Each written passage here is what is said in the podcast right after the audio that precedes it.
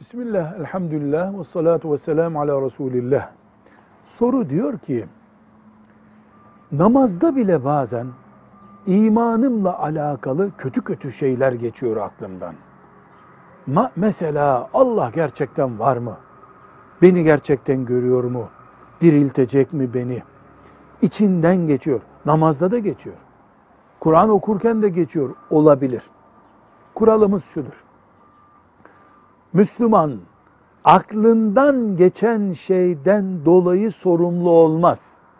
Aklından geçeni diliyle söylerse, eliyle yaparsa, gözüyle bakarsa, kulağıyla dinlerse, ayağıyla yürürse, yani içinden geçenleri eyleme dönüştürürse Müslüman mesul olur.